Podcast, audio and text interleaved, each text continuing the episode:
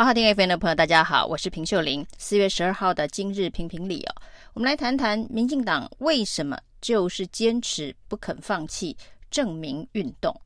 那正名运动呢，当然是民进党创党以来一直试图想要推动，从最早的台独党纲，希望把国家的名称中华民国改成台湾共和国。当然这件事情呢，为了执政，已经做了大幅度的修正哦。但是执政之后的民进党，对于能不能够在每个地方呢，试图要往正名的方向推动，仍然有很多的心力、很多的资源是投放在上面了。那华航呢，在二零二零年的时候哦，因为这个全球疫情哦，那华航运载了相当多台湾援外的物资去援助一些国家哦，当时的口罩等等啊。那因为华航的机身上面会涂 China Airlines，那当时就有人认为说，这样会让全世界各国以为呢，这是中国所运送的物资啊，那没有办法把台湾凸显，所以呢，当年呢，立法院就通过了叫做华航证明公决案哦。那现在要在立法院里头通过相关的提案哦，只要民进党提案，基本上是没有通不过的。那华航证明公决案呢，是要求交通部要分期去进行华航改名的计划。那在第一阶段呢，至少要在机身上面涂上跟台湾有关的意象。那当时呢，华航想尽了各种方法，又要不影响航权的谈判呢，于是就在他的货机哦，cargo 的这个 C。的这个图案里头，字母 C 的里头藏了一个台湾的形状的意象啊。那当时虽然很多民进党的政治人物是不满意的，说这个实在是太不明确、太不明显了。而且呢，China Airlines 的这个英文名字虽然缩小了，放在机尾，但仍然在整个机身的上面哦。那在这个喧喧闹闹虽不满意但接受的状况之下，二零二零年华航的货机就在 cargo 里头藏了一个台湾的意象。但是最近呢，又被发现了，三月份新进的货机啊，这个 cargo 里头的台湾意象不见了。所以呢，民进党的立委邱志伟就痛批啊，华航是为了赚钱呐，就退缩，那回到原点了。那为了要营运中国大陆跟香港的航线。所以呢，把台湾的图像给拿掉了。那就这个民进党一般来说会说这种行为啊，叫做跪舔人民币啊。所以呢，邱志伟就要求交通部要处理啊，不可以这样子就退缩。他还呢举证例例说，华航的两岸航线的占比又不是最高的，绝对不能退缩，可以用这个其他航线来弥补不能够飞中国跟香港航线的损失啊。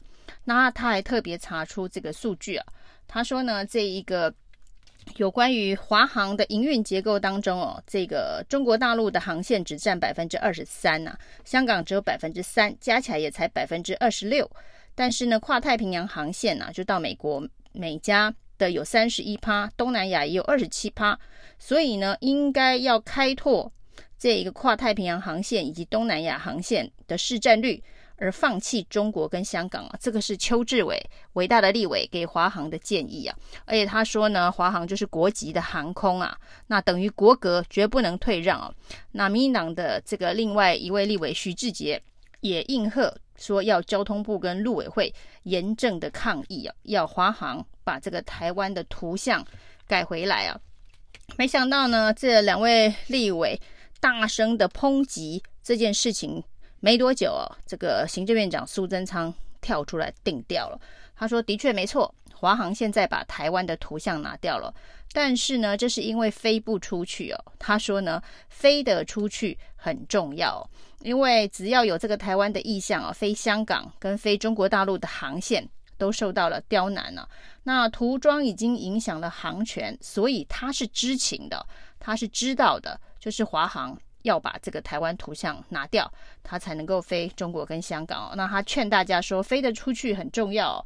那他说，如果要让大家看到这个台湾的这个图像的话，首先就要先能飞出去啊，不然呢，在飞机上面涂了这个台湾的图像，自己看得见，飞机飞不出去，会被世界上面其他人看得见的机会就更少了。那这真的是一种律师的诡辩了。对，涂了。这个台湾就要让这个全世界的人看得见。那如果看不见的话，这个图了就没有意义，大概是这个意思啊。那如果早知如此，何必当初哦？而且就像民进党如果坚持一定要让全世界其他的人看得见，就像邱志伟所说的，百分之三十一是太平洋航线哦，到美加，那这个可以看得见哦。那百分之这个二十七在东南亚哦，这个也可以看得见哦。只有百分之二十六到中国跟香港看不到。那华航就可以做一个取舍了。那我至少飞太平洋航线跟飞东南亚的，我要让大家看得到啊。那显然苏贞昌也不敢下这一道命令啊，因为这道命令一下，华航的这个机队哦，要调度的困难度显然就会增加非常的多。那这件事情呢，当然是凸显了民进党念兹在兹的证明这件事情的荒谬啊。那明知。很多地方不可行，但是却要在这一个国内的宣传呢、啊，大内宣里头敲锣打鼓的告诉大家，民进党在证明这件事情上面又呃完成了。多少的攻击呀、啊？又推进了多少？那当时的华航的 cargo 上面的台湾意象的涂装哦，就曾经宣传了一波。那现在呢，中华航空哦里头有台湾意象哦，是国籍航空啊。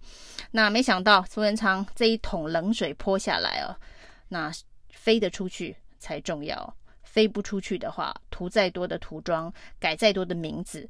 可能都没有用了。那这个对于民党来讲，应该是非常有经验的。当年蔡英文刚刚执政的时候啊，去参加 WHA 大会啊，那卫福部长林奏言，当年的卫福部长林奏言呢，在这个会上的演讲哦，就用中华台北这个名称啊，讲了好几次啊。那中华台北之前呢，在这个叶金川去参加 WHA 大会的时候，曾经被骂是卖国的一个。自称啊，一个称谓啊，结果呢，民党执政之后还是得用中华台北啊。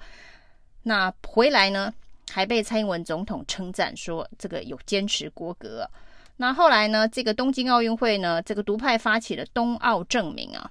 那显然这个东奥证明的兹事体大，连民进党都不挺哦。所以东奥证明是当年公投里头得票数最少的一个公投。那独派要求呢，用。这一个台湾的名义去参加奥运这件事情啊，呃，公投没过，胎死腹中哦。当然，以执政的民党政府更是不敢用台湾代表队的方式去参加奥运了，否则恐怕连奥运资格都被取消。套句苏贞昌的话，就是要能出去比赛才有用，不然你自己叫自己台湾队，恐怕呢，知道看到的人会更少。那从这个华航的这一个机身的证明，到这个奥运的冬奥证明哦，到陈水扁时代一度呢想要把中油改成台油，这当然是牵涉很多国际合约上面的换约问题哦。那甚至呢有一度要把全台湾的道路啊，中正路、中山路，还有一些呃地名都做一个大幅的证明更新啊。那都因为姿势太体大，后来纷纷踩刹车，所以这件事情可行与不可行哦，民进党政府早就知道了，可是每年都还是要花费那么多的这个资源，那么多的这个呃版面去讨论这件事情哦。那证明的迷幻药为什么老是戒不掉？那甚至呢，在立陶宛把这个代表处设立为台湾 Nice 的这个代表处哦。都可以高调宣传，甚至造成了立陶宛内部的一些内政上面的疑虑哦。总统跟这一个总理有不同的这个意见呢、啊，那甚至还让立陶宛连带的也被中国大陆政治经济各方面的这一个打压。那这些事情呢，当然都是为了证明这两个字，呃，对于民进党来讲意义重大。但实际上，从一个小小的华航机身的这一个涂漆，就知道这件事情的困难度。呃，花更多的时间跟力气，务实在做台湾的一些民生经济各项的建设规划，恐怕比不断的刻证明迷幻药，对于民进党的这个执政生命是更有帮助的。以上是今天的评评理，谢谢收听。